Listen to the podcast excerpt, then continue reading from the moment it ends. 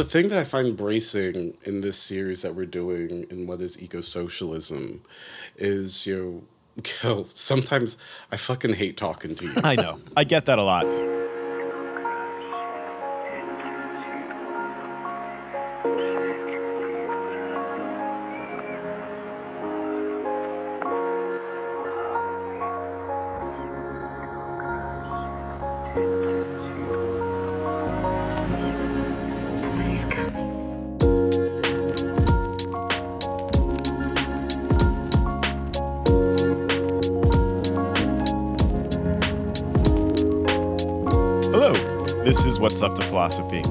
I'm Gil. Here with me today is Will, Lillian, and Owen. Hi, guys. Yo, What's up, everyone? Hey. So, today we're kicking off a new series, one that's been long in coming. This is the first installment in a series that'll try to answer the question what is eco socialism? I hardly need to convince listeners that our contemporary moment is one of intensifying and multiplying ecological crises, and that leftists need to take seriously the project of theoretically grasping the relationship between the capitalist mode of production and the natural environment. The most obvious problem, but by no means the only one, is of course the excess of carbon dioxide in the atmosphere, leading to runaway catastrophic climate change, and whose proximate cause is the continual and increasing burning of fossil fuels for energy. This phenomenon cannot be understood without reference to the Industrial Revolution and the treadmill of capital accumulation, whose ever expanding circuits of commodity production necessitates an ever increasing consumption of cheap energy inputs. The other side of that coin is that any attempt at rectifying the circumstance without addressing the underlying logic of capital accumulation is doomed to fail, presenting at best a temporary bandage by means of technological quick fixes, and at worst, ultimately, just a justification for continuing the catastrophic ecological status quo. This first episode is going to focus on some work by the environmental Marxist thinker John Bellamy Foster. So let me begin by trying to justify why we're starting here. Foster's writing on environmental issues from a left perspective really only begins in earnest in the 1990s. Now, socialist interest in ecological issues obviously goes back much farther than that. A comprehensive genealogy of this thematic would also have to include precursors like materialist ecofeminists Vandana Shiva, Maria Mies, and anarchist ecological thinker Murray Bookchin, for instance, and hopefully we can do episodes on them in due time. That said, it's more or less the case that the contemporary discourse about the coordination of Marxian anti capitalist theory and environmental thought really begins with John Bellamy Foster and his collaborator Paul Burkett in the late 90s. This is for a few reasons.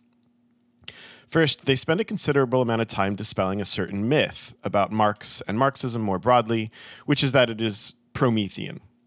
Marx's supposed Prometheanism means that he bought into the idea that nature is something that can simply be conquered and mastered, that there are no natural limits worth taking seriously because the progress of science and industry would always be able to overcome them.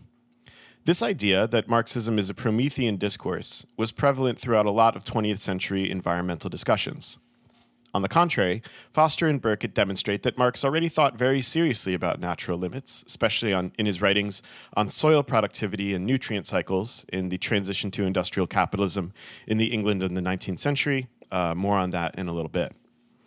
The allegation is that Marx exemplified the very worst of what the Enlightenment had to offer in terms of the social relation to nature. Socialism would dominate and master nature, where capitalism failed to do so. So it's not the domination of nature that's bad, but the fact that capitalism just isn't all that good at it.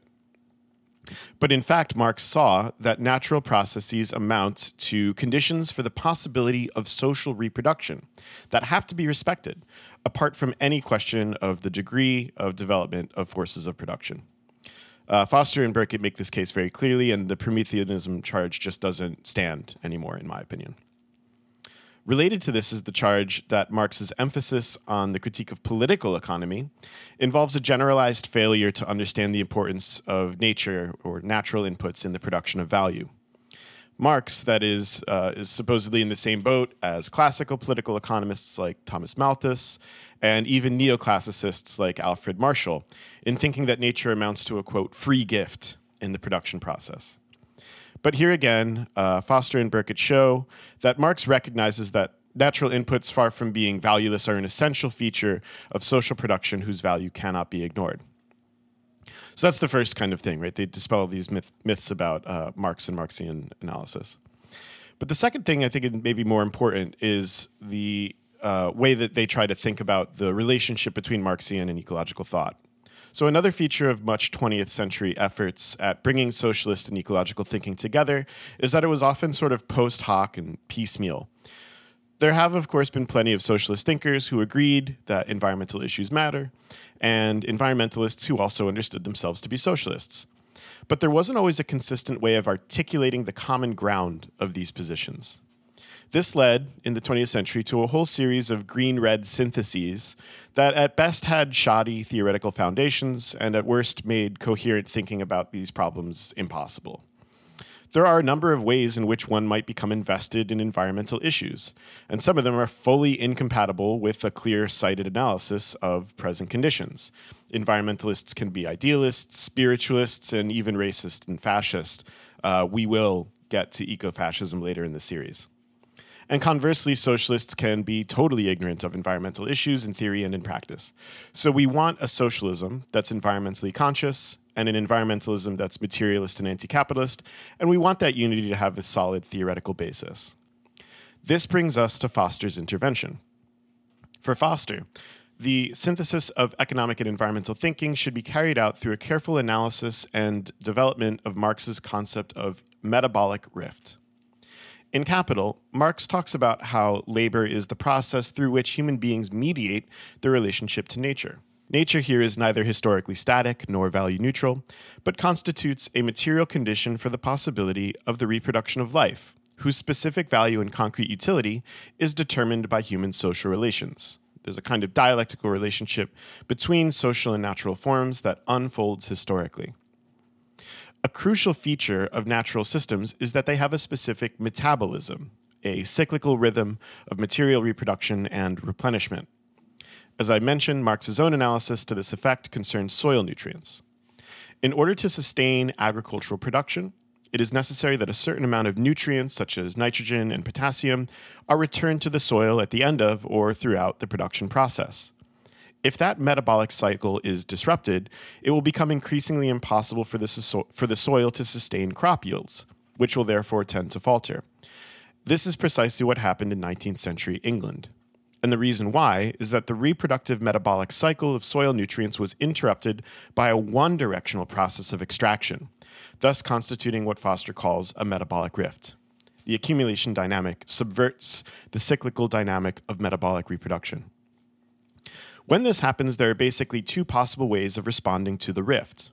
One would be to reconfigure the production process so as to attend more carefully to the demands of the metabolic cycle, building into the very process of production some principles of ecological sustainability. The problem is that this almost always flies in the face of the actual aim of the capitalist form of production, whose fundamental imperative is increasing capital accumulation. So in capitalism, instead, what tends to happen is that other production processes elsewhere are engendered whose goal is to meet those metabolic needs if it's profitable to do so. Sometimes they don't even fucking bother.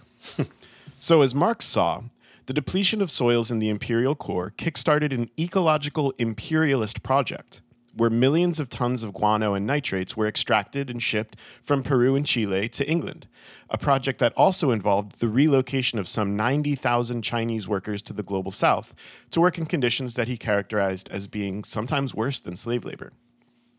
So, a few things about this. First, it's clear that this, quote, solution to the soil depletion problem doesn't actually do anything to address the underlying issue at the level of the social logic if it is true that for a time the soils in England were able to sustain intensifying agricultural commodity production by way of nitrate fertilization, it's also obvious that this could only be a temporary solve, and that the metabolic rift was shifted to the global south. Indeed, it took only a few years for the guano on the islands in South America to be totally depleted, since the extractivist project there replicated precisely the kind of one directional, non reproductive logic that exhausted the English soil in the first place. Second, we can also see here how this sort of analysis is capable of connecting labor issues and ecological ones in a holistic way. The logic of industrial agriculture in the global north is tied intimately to the displacement of workers and exploitation of labor and natural resources in the global south. And it does so while being sensitive to the historical and social mediations of both labor and natural systems. So, as Foster writes, quote, the power of Marx's ecology is that it provides a rigorous approach for studying the interchange between society and nature, while taking into consideration the specific ecological conditions of an ecosystem and the larger web of nature, as well as the particular social interactions as shaped by the capitalist mode of production. Here, various environmental problems can be historically and ecologically embedded through an ecological materialist approach that employs a metabolic analysis. End quote. So I've gone on for too long, I know, uh, but I thought it was important here at the start of this new series to lay out the sort of coordinates of the discussion and to frame Foster's intervention. I think there are both virtues to Foster's approach, but also some drawbacks. I'm sure we'll get into that. Uh, but this notion of metabolic rift is central to how he thinks Marxists should understand the nexus between the logic of the capitalist mode of production and the crises of ecological reproduction that it continually engenders. On this analysis, capitalism is ecologically unsustainable in principle, and any genuine socialist project needs to take seriously the demands of metabolic natural reproduction as a condition for the possibility of just and equitable social reproduction. So that's my introduction. I'm really curious to hear how you all found this. Uh, we read a couple of essays by Foster and thinking about what you know he brings to the table, especially with this concept of metabolic rift. Yeah, that was helpful. I th- I think it might be helpful to start off with what's entailed by the critique of Prometheanism because what I like about that is that that really is, you know, a kind of sticking point in a lot of Marxist scholarship. So, I rarely do this. I'm about to critique my boy Ernst Bloch. One thing that I Uh-oh. do think the critics, you know, they do have Bloch's number on is his theory of nature. Now, when we did our episode on Bloch, didn't talk much about his theory of nature, mostly because you know, I knew it would be a non-starter, but we might come around to it. But Bloch in the Principle of Hope, he thinks, you know, Marx, he is absolutely dead on the money, you know, that the the most important saint in the calendar is, you know, Saint Prometheus.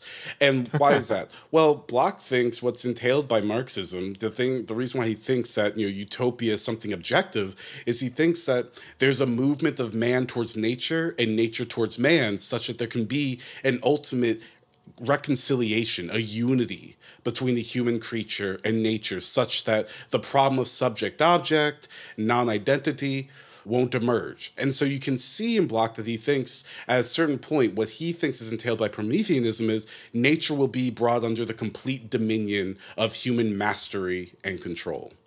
Now, I, I, I, was wondering if we could start with this because I wonder if there's another way we could think about the Promethean spirit of, of Marx that I do think is probably still there, which is, you know, the capacity for us to change our conditions and have some type of rational planning and foresight over it. So I'm wondering, is it a rejection of Prometheanism as such. The idea that you know the mm-hmm. human creature at some point can have complete control over its environment, or is it a more bounded Prometheanism?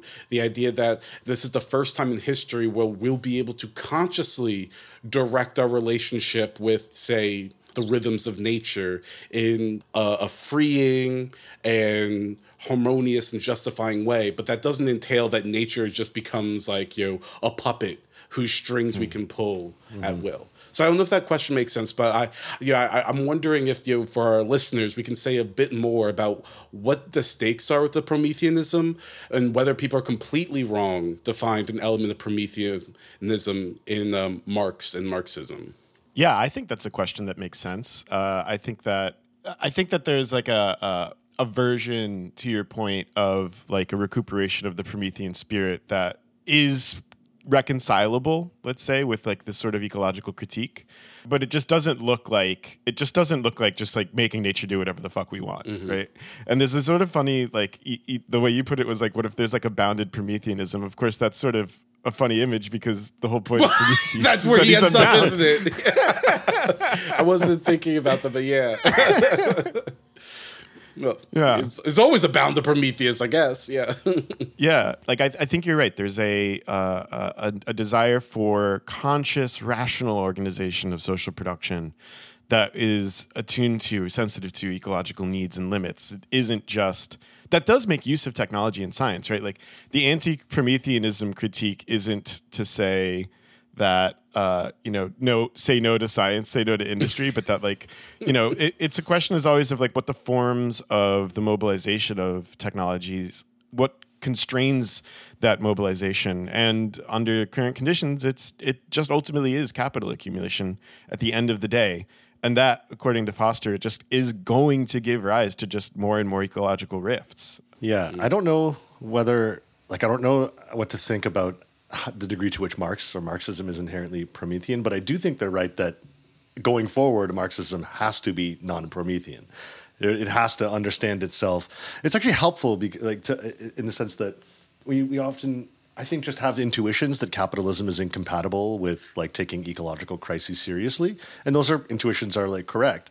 But I think even even this, this is the case for me. Like when you really press me on it, I don't know how how conceptual how conceptually I can frame it and how well argued like my position on that would be. And so I think this is like really helpful for showing that well, capitalism is incompatible, right, with its emphasis on accumulation and on exchange value, is totally incompatible with any kind of sensitivity to or responsive to the metabolic cycles that make life possible for for possible yeah right. that make life possible and so like i just think that on at that level it's a really helpful intervention mm-hmm part of the the the core of the the the co-authored article, Foster and Clark, if I'm remembering correctly. Yeah. I remember last time we had the co-authored article, I butchered the other guy, so I guess Clark's uh, Clark's good in my book. Um, you got to give Clark his due. I got to give Clark his due. That I love the this image. Well, obviously, I don't love it because we have to live it. That you know, capital actually tends to you know reorganize you know the the sort of the temporal bases of all mm-hmm. other life on the planet. So the idea that for soil to become re-enriched with the nutrients that it needs, you need an understanding of, of temporal organization that isn't simply linear and limitless. The mm-hmm. problem is that at a very abstract level, you know, at least you know when it comes to accumulation, capital is you know, driven by this en- endless linear need to break any limit it encounters. And mm-hmm. so, you know, it seems like the one way of understanding the incompatibility is you know, how we understand the the organization of these activities and seeing that capital tends to organize and determine and frame activities according to this logic of endlessly surpassing limits where it seems for for nature is always you know, a delicate balance of playing within its own limits of not mm-hmm. constantly pushing itself beyond what it can actually recuperate I've just been thinking about. Uh, we were at a talk by a friend of the show, Olufemi Taiwo, um, recently, and I keep thinking about what he was describing with like the water, like groundwater extraction processes in Arizona and in Nevada, like in the Southwest, and the like insatiable need for water not for it's not mostly for human consumption it's for agricultural production right? It's right. it's to accumulate capital because most like you know it's not even a, about you might say oh well that's important for meeting human needs. I mean most food ends up in the garbage right? Most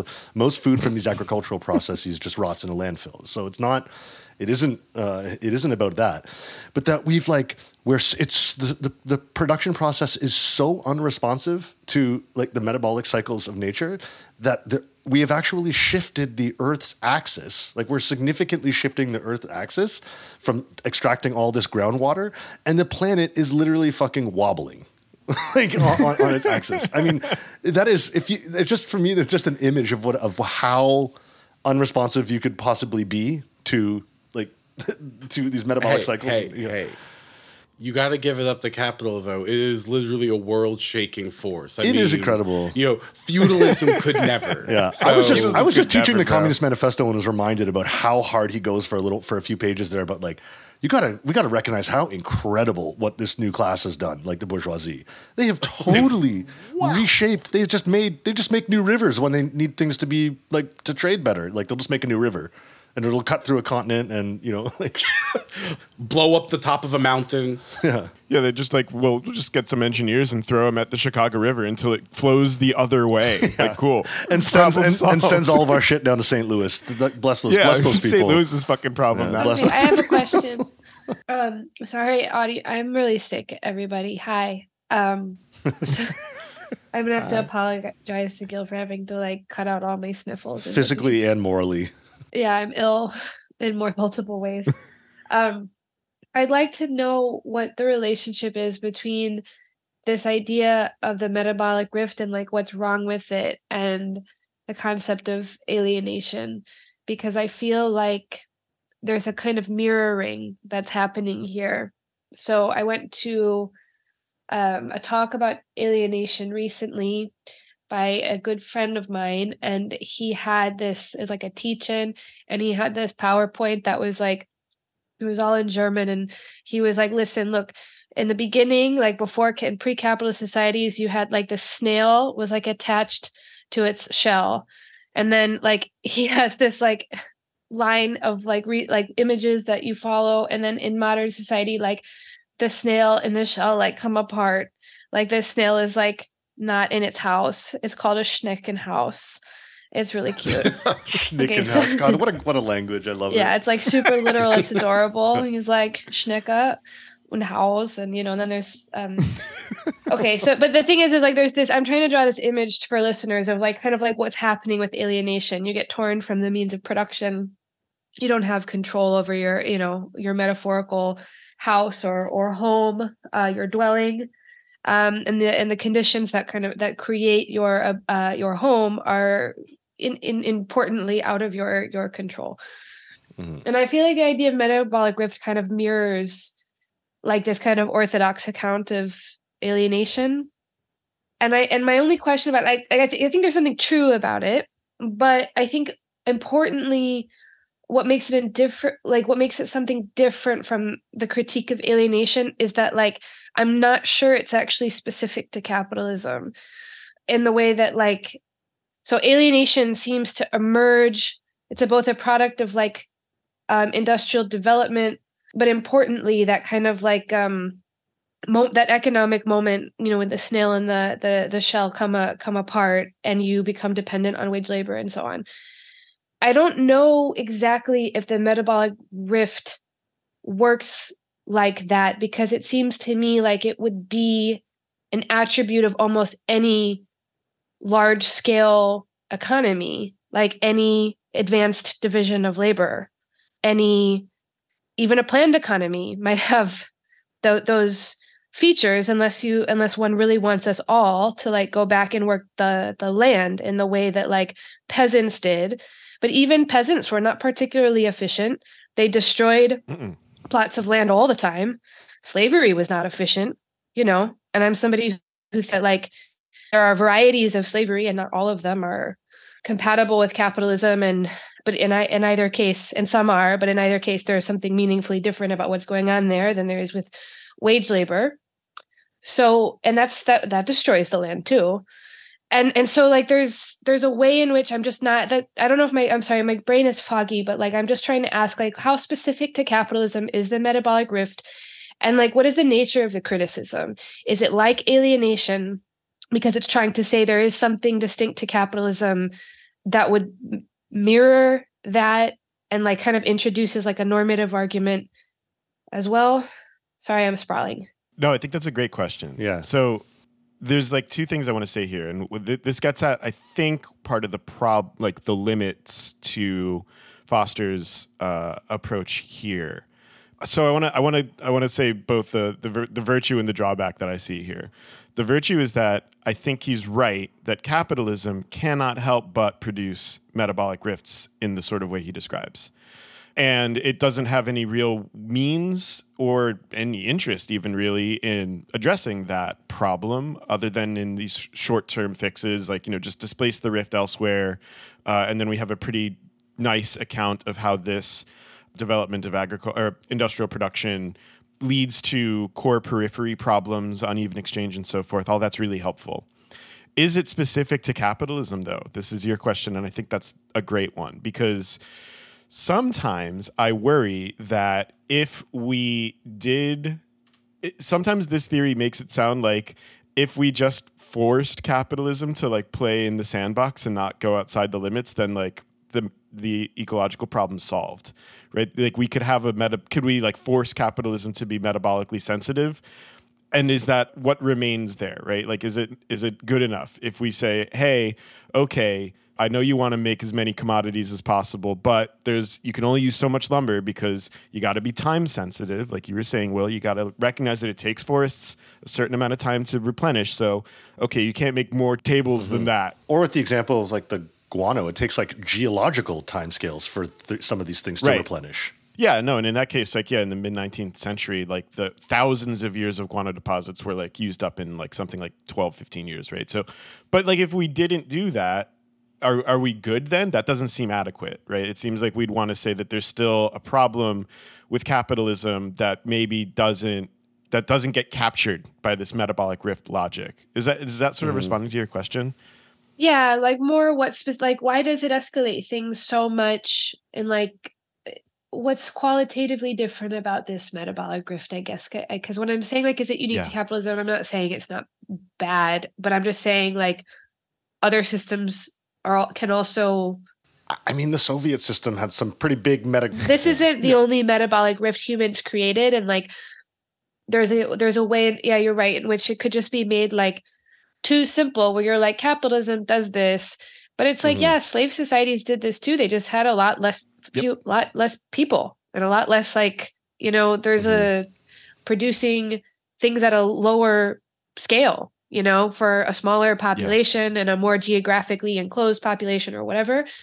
Um, and peasants too, like they would like they they would have to like leave areas of land fallow and there was kind of like a way of like working this out. But the truth was is that like it's not like this was the most it's not because they were ecologically mm-hmm. like minded. Right. Like you like like yeah, like what yeah. was happening wasn't mm-hmm. like a wise use of the land. It was just like right. pragmatically and so like at scale that could have also been worse. It was just again less yeah. accelerated and you know didn't have the same growth dynamics or whatever. But like like there's a reason why you know like Malthusian like demographic crises would happen is because actually you could overwork the land and then you would like ruin enough of it and then you'd have too many people and then so on and so so it's just a question about like yeah there is a problem here but like kind of what's the more specific problem, I guess. And I think you did answer that. As part of the answer, also that like there's that capitalism so radically detaches the use value of nature and like natural resources from its exchange value, and so that's something unique to it that it the motor of all of that extraction and exploitation isn't as it was in other I don't know exactly as, as it was in other economic systems potentially it isn't as indexed to people needing to eat. It, it's in, like I said, most of that food goes in the garbage, right? And so that that maybe that element I mean, of the like waste surplus, is extreme. That's true. Yeah. yeah, and so yeah, we're often told that capitalism is the most efficient system, but also somehow it's the most wasteful. I tend to think it's actually not a paradox. I think it's probably no. the, the waste part. So I, I actually I really like this question. I'm one I, I can think of two ways or two paths from which you all have said that we might think of the critique of you know capitalism's relationship to to ecology. So the first type of critique could go something like this. Well, what's specific about it is there's never been an economic system that had the capacity to radically reshape nature in this way. And so, in that way, it would simply be like a technical argument that, you know, mm-hmm. we can uh, admit that feudalist and slave societies also mistreated nature, if you want to use that sort of normative language, or, you know, didn't treat nature well, but simply didn't actually have the technological forces of production to do what we now are able to do. I mean, this is also where some of the worries were when the first, the invention of the atom bomb, where people realized, oh, wait, so we actually have the power to destroy our, ourselves as a species at this point? And so that could be one, but I think that would be a rather surface level critique. Another way, and I, I haven't read too much on it, but you know, some indigenous philosophy would argue something like this: that capitalism, at a deeper level, radically remakes the types of social relationships we could envision having with nature, where nature becomes you know an object to uh, use to generate value, rather than um, a, a place of wealth, a place of sociality, etc. And so, what might be specific to, to capitalism is you know the increasing inability to see nature as anything but something to extract from or to conserve insofar as you want to preserve further extraction. And so, what the deeper part of that would connect, I think, closer to a type of alienation critique where it's not just about pointing out the mere fact that capitalism destroys nature, but also point out the types of social relationships it creates between us and what is not us and, nature. And so I, I, I, I take it from this conversation that if we want something that's not just like it's bad to do things to nature because human survival is cool and all of that, but to say it's specific to capitalism, right. I think it shows that there are limits to simply thinking you can just point out the window and say bad things are happening to nature and that's sufficient for the Marxist critique. You'd mm. either have to actually say, well, something about the technical forces and what it can do are radically distinct from prior uh, economic systems, or you might want to say something like, because you know um, the the Foster Clark article talks about I, I, forget the name of this paradox of the possibility that you know public wealth can decrease as private riches increase the divorce of wealth and value that seems to be immanent to capitalism also has you know real serious consequences for how we could even think about how we synchronize ourselves uh, to nature. All of that is to say I think Gil's point is right it cannot just be if we can just tame capitalism a little more that's sufficient for the critique. Because then you just get people being like yeah we just need better tax policy. You know wag our fingers regu- at better people regulations. who pollute. yeah that's just a regulatory problem. But we want to say, I, I imagine yeah. the eco-socialist critique is no, no, no. It's not a regulatory problem. It has something to do with the immanent dynamics of capitalism. Yeah, I think like it's you know we can imagine other and and we don't even need to imagine. We have historical empirical examples of non-capitalist forms of society creating things like that sort of metabolic rifts that they're describing. I think that the claim is that that's not an inevitable outcome of organizing society on those economic bases, and it is an inevitable one in capitalism hmm. mm-hmm. because the core driving dynamic is capital accumulation, right? Like that, it, it cannot but run r- run afoul of these limits in every case because of the nature of commodity production for capital accumulation. I don't know. I, I still think that that's that maybe still leaves some of the worry here intact. I'm not entirely sure what we'd want to say. Well, I don't know. Maybe it's not a problem. I'm not sure. Well, I actually think, you know, and this is me doing a bit of devil's advocate, it actually stops being a problem if you kind of accept the Promethean argument and say, well, if what you're worried about is you find in other prior societies that there are metabolic rifts, then isn't the great thing that Marxism can promise is we would be able to radically, autonomously, and self consciously create societies in which metabolic rifts would uh, no longer be a problem or would be significantly minimized.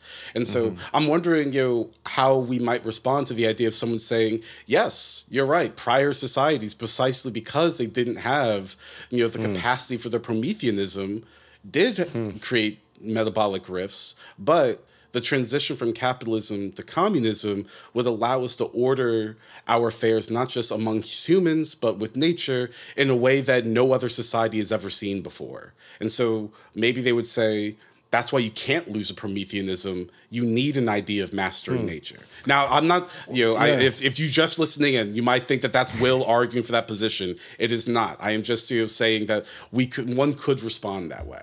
Uh, yeah, I think that's right, actually, because, you know, even in there, what they call the elementary triangle of ecology that they pull out of, they pull out of Marx, they have this concept of the elementary triangle of ecology. And the first one is social use, not ownership of nature. But the second one is rational regulation by the associated producers of the metabolism between human beings and nature. Like, so there, there I, I almost feel like the the Prometheanism kind of creeps in a little bit there and is like, yeah, actually, maybe that's part of the solution. Is like we actually need to more ration, rationally control our relationship to nature and more rationally control to the extent we can nature, and that's not like put aside all of your spiritualisms about Mother Nature and her autonomy and all this stuff, uh, and just think about what would be the most effective way to rectify this situation. And even they put, I, I think, a pretty strong like they, they they place pretty centrally the rational regulation of nature. Yeah. So I mean, I think that like one thing to try to think about is that what we're talking about, like obliquely, is the difference between extensive and intensive growth. What makes capitalism, the reason I kind of brought this up is like what what makes capitalism different from what came before or from other production relations is that growth is intensive. Okay, it mm-hmm. intensifies mm-hmm. the labor product, you know, process specifically by increasing labor productivity. And it doesn't have to do that by relying on too many external mechanisms. And other social systems are extensive. So like the easiest way to conceptualize this would be like before the American Civil War like what was going on the way that slavery grows because there are limits to how much it can exploit the land and increase labor productivity of of slaves okay you can't get slaves to work harder than they they are. There's no there's no motivation to do that for them. So you used to you have to use brute force to do it. And there's very little incentive to like innovate. So like we talk about like the invention of the cotton gin like it was like this big revol- revolution. But that's over hundreds of years. Like yes it did improve somewhat but like it's very slow. So when you're exploiting the land like that you have to like if, if if you run out if you exploit the land too much which is what happened in plantation like in the plantation system then you have to expand outward okay and so the the the expansion outward of the slave system was what the civil war was about and it couldn't survive if it couldn't do that mm. and i mm. think likewise you know the, that's what the the peasant economy is about like you have to once you once you like exploit one plot of land you got to move to the next one and let that one go follow and maybe there go follow and like maybe there's some more equilibrium there but that's how you get the demographic crises issue and so on and then like like the soviet system was also extensive growth so like mm-hmm. you basically have to increase the surplus by like bringing in new workers and like furnishing them with like more machines which is different than like intensively, which like means that you transform the rapidity or the intensity with which each worker works. So capitalism does is the one that does it intensively. And the only reason I'm like going on a lecture about this is because I think when people talk about like what's specifically wrong with capitalism, it has to be its specific pattern of intensive growth. Mm-hmm. But then when you start asking what the alternative is, I think something that frustrates me that I have seen in discourses about eco-socialism is it's not obvious that extensive growth, that other growth patterns like extensive growth and di- its different qualitative axes is going to resolve this problem. In fact, it could be worse or whatever. And so the argument behind the so called Prometheanism is the idea that intensive growth can be qualitatively different than it currently is. Because the alternative to that that, that was tried in the, the Soviet system, that was tried peasants, slaves, like all the other known modes of production operated with extensive growth. And capitalism is the one that doesn't. So if we want to break with capitalism and you want to, if like I some of the argument is you want extensive growth, you know, you got to figure out like how to work that out. I don't know. But it's not like that that there's a big dilemma there. And the socialist argument has historically been that like the intensive direction can indeed become under the control and we can and there is something worthwhile about developing the productive forces in such a way that we don't have to grow intensively and so on so something i wonder about these discussions. You know is this notion of eco-socialism and all of that and again i i, I want to do the thing where i just want to hear what what you all think. I don't know if this will get me cast out or anything. But if, isn't there something maybe we're too quick to assume that this notion of ecology and socialism just you know fit together.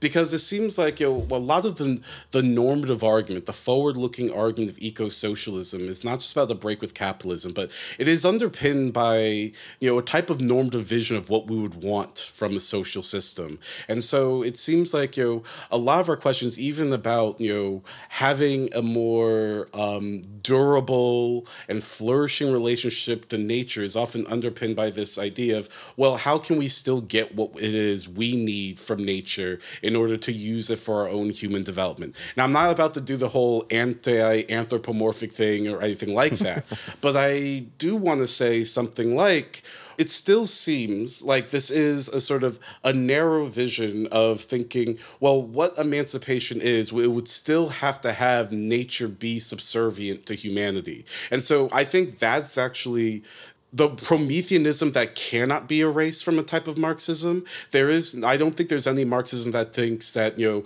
we should return to nature being a blind force that, you know, frames and controls our activities. But, you know, someone like, you know, um, I'll just bring him up, Rain, but I don't want to name drop. Adorno worried about this idea of only thinking about freedom through the idea that we're only free insofar as we dominate nature. And clearly, his kind of worry about there was the problem is the human being is also part of nature. So that domination of nature actually never just stays with you know mm-hmm, plants right. and animals and all of that. But I at least want to put on the table, and again, I know this might get me cast out, but you can't just assume that the better form of life is how how we can better exploit nature to, for our happiness and all of that. Because I think the implicit question is we also have an idea of the standards of living we'd like to keep up in a transformed society. No one here, well, very few people would argue we need to go back to barbarism and all of that. I know there there are like scary people like we need to go back to hunter gatherer societies. So I you know I'm not formulating very well, but I'm like there yeah, no, is an implicit I mean, yeah. normative vision going on here. And it sometimes seems like the eco part is an appendage to the implicit normative vision of I have an idea of what human life should be like. So how can I keep that up, but also have you know the good of you know nature being stable enough to support that type of life? And I at least think we should argue for that. I get it. We're talking to other human beings and human beings. We love ourselves. like, you know, I'm not trying to live a bad life, but people might wonder from you know when they come from different angles being like well the eco is still in a position of subservience and object and mm-hmm. objectiveness to the subject of human consumption and stability. I think you're I think you're right that that's not a problem. Just want to say really quick that that can that Marxism can solve or address, right? The status of like what what whether or to what extent humans should have a and see themselves as having a privileged place in the, the, ecological systems that we're dependent on. I just want to mark that. I have more to say about that, but well, go, I, go ahead. I think like one point to make here is that you know, as is usual, and this maybe maybe this will help kind of answer to Lillian's worries. Let's follow Marx's footsteps. He wants to talk about production and social production and social reproduction first kind of in general and what its conditions mm-hmm. are and then specify what's specific to those conditions of production and reproduction in a capitalist society or where the capitalist mode of production predominates. So, like, there's not any version, there's not any version of a human society existing that's not going to be in this kind of metabolic interaction with nature right we there's no there's no socialism where we ain't gotta eat and like you know t- take shit from the fucking ground. But will we be eating bananas? Is the key question. But will we be eating bananas? That's is the, the main thing. That's well, the, that's a throwback to the, the discourse. The key question. oh, wow. For those who don't know, this this was a big nice. controversy for a while. Will there be bananas under like accessible to people in the global north under socialism? I come out on the side of like I don't know, it'd be nice, but not if it means more slavery in Latin America. So, you know, I mean, oftentimes I, no. I do actually just want to like say this that I mean, I don't know, I don't really remember that discourse that well because I didn't follow it, but like the DDR. Oh, it got intense. Did, People were putting banana emojis in their names. In but their like handles. the DDR did not have bananas or mangoes or any of those things. And like they would get a shipment like maybe once a year and they would run to the grocery store and everyone would get like one banana per family. So I think what kind of like troubles me about like being flippant about it not that like there wouldn't be less of some of the, like the the fruits and so on like there's certainly less waste and like we would probably get le- like I probably wouldn't you know I don't need to buy buy bananas every time I go to the grocery store but like it actually is worth one worrying about because like actual socialist societies yeah. have existed and they didn't supply all these things they weren't able to and you know that's a problem like it's just like a problem that's like worth mm-hmm. taking taking up you know, I went to a DDR museum this summer and this woman told me about how she used to run on banana day to make sure that they didn't get because if you didn't go weren't first in line, you wouldn't get one. And waiting in lines like that and so on, it's just like when you try to picture like what kind of balance you want, you know, you it's okay to be like, yeah, maybe you would get less of this, but running to the lines once a year, people might not find that attractive. So like let's like talk about it like without being condescending about like people who might want bananas because that wasn't like a fake problem. That was like a real problem no it's not had. a fake problem. It's not a fake problem. But i think that the thing to emphasize in this specific example right is like okay that scarcity of the banana and the line that i have to wait in like that kind of sucks and i want ban- i like a banana. I enjoy a banana. But the current situation is one in which like the united states government props up paramilitary regimes to like have so that we can have like bananas at every gas station all the time, no matter what the season, and we throw them out like 90% of the time. And that's actually not something that's worth defending either, right? Like, you know, the, there does, like I said, like you said, there's got to be some sort of balance here. And I don't know, Yeah. I'm sort of thinking back to the participatory economic stuff that we were talking about a few episodes back. But like in a in a democratically run global economy, would that sort of production process continue if we were taking seriously the demands of the workers in these places? I don't think so. And if the version of saying saying no to a more ecologically and, and labor justice, like uh, equitable global society and division of labor, is because we want to continue to have the consumer needs or consumer demands of global North white middle class workers always satisfied. Like I don't know, I'm off. I'm off that train. I mean, I also think just I don't know if this is too simple uh, of a way of putting it, but it's not even. It's to me, it's just like a question of like limits. Like, is it possible to keep doing what you just described, Gil? Like, is it? It's not a question about what desirability. It's that if I have to, if we have to choose between, to put it in the most extreme sense, planetary survival and like persistent like neoplantation like exploitation in the global south, or the exact same access to bananas. Um, I think I'll, I'd, I'd probably choose like planetary survival and like justice for workers in the global south over over maintaining that level of access. Yeah, I just want to jump in here because sometimes I also think there's a deeper thing going on in these types of debates that, you know, what, I'm I'm just gonna say it. Yeah, Twitter isn't actually the the best way to have this out. It is quite clear that you know people get captured by the people who annoy them, and then they just dig in their heels. Oh my God, No, I I'm sometimes so get upset guilty. about it I'm so because you know. I'm like, actually, there there are some serious disagreements here. No one's being clear in their terms, and let, let me be clear. So there's a tradition in Marxism. People love the no cook shops for the future and all of that. They use that to wag their fingers at anyone who's a considered a utopian, show how much of a realist they are. But then all of a sudden, it turns out. We do want to talk about some things about what life would look like in the future. So it's it Yeah. seems to me quite clear. We don't want to simply say, "Yeah, the future will work it out. It's up to them. Yeah. You know, we can't do it because that doesn't make sense. But here's another layer that I think where you know it often gets confused, and I get heated about because I'm like, at least let's be clear about the language game we're doing.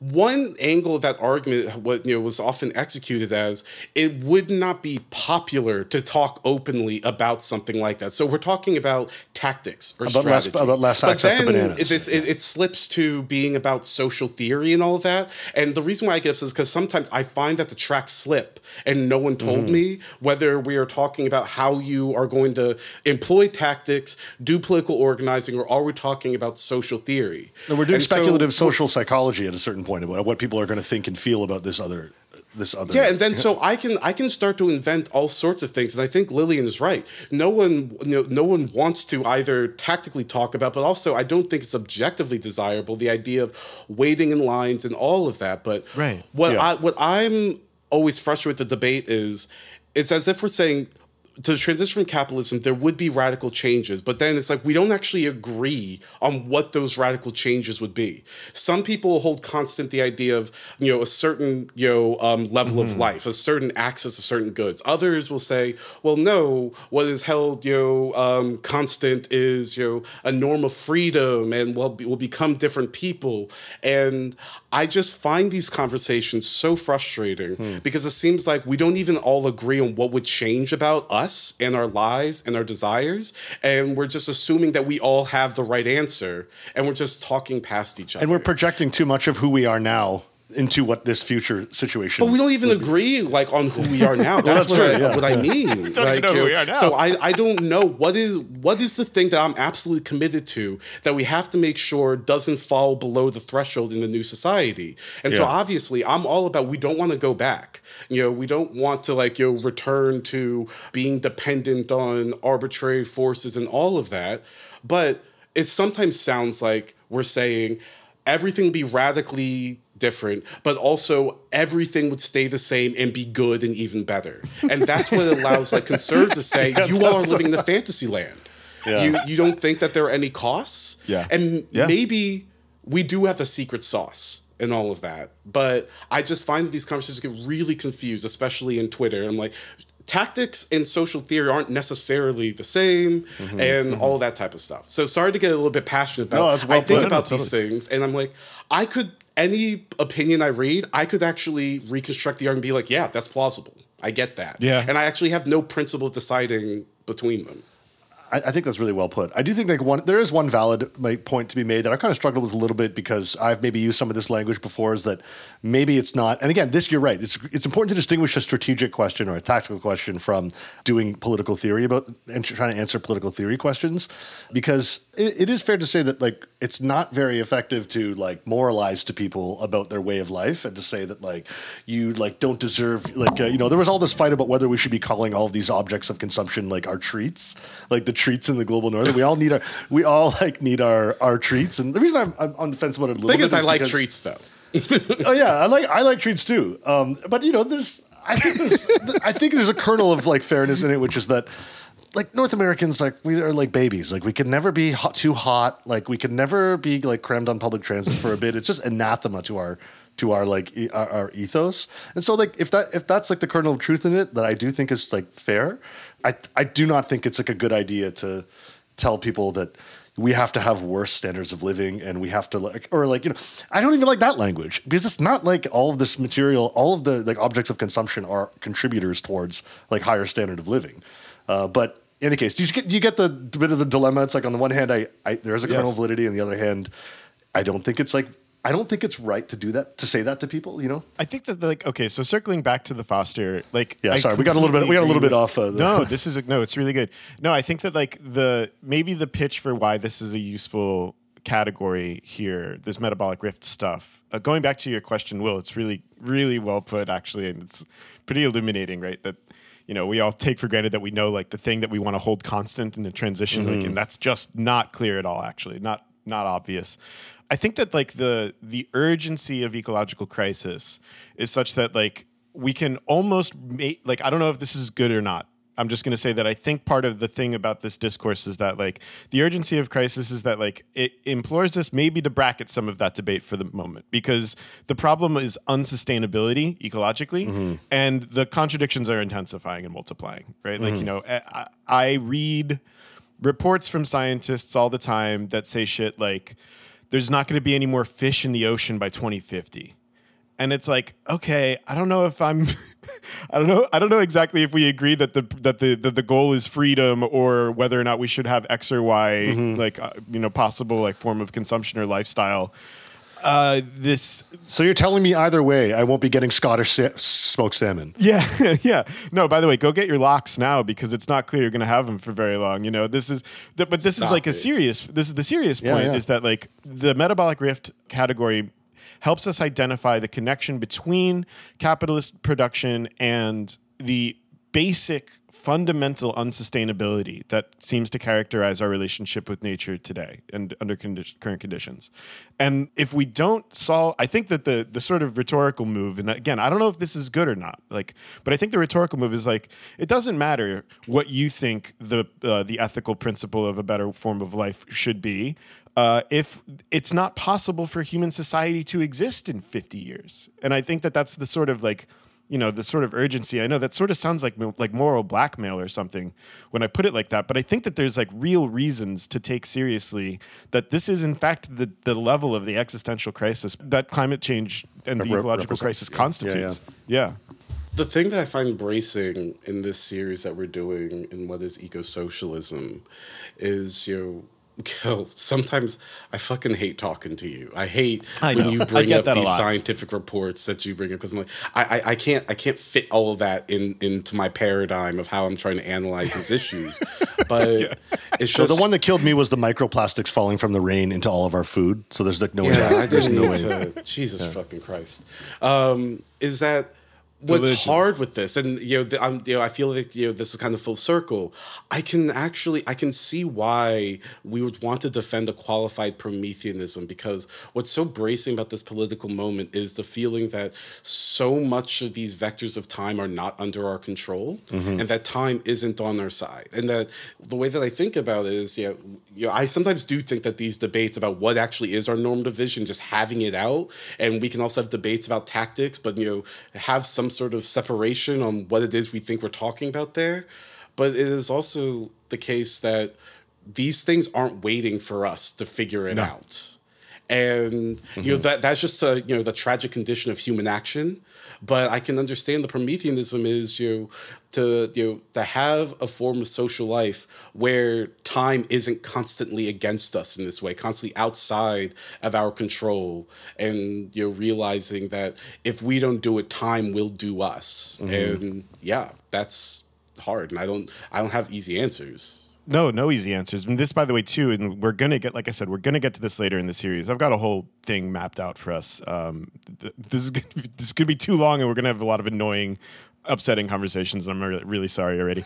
but this is like basically what you just said, Will, is like part of the lore of eco-fascism, right? Like the eco-fascist. You say lore Like or corrupt- wait a second see lure or Gil, are you lore? saying i'm becoming an eco-fascist No, no, I'm saying that it is part of the attraction of an eco-fascist approach that like time's not on our side. Like, you know, will so you get like the the hori- like one of the things that's looming on the horizon is like, yeah, what happens when these crises continue? Well, one thing you can do is, you know, use the militaristic powers of the state to like shore up the defenses for this community here now at the expense of everyone else and to do it undemocratically. And like i think that like one real way of articulating what's at stake in in this conversation these conversations hopefully about eco-socialism is it's like socialism or barbarism. It's still the it's still the that's still the case. And like the ecological crisis kind of like turns up the heat on that in a really kind of urgent way mm-hmm.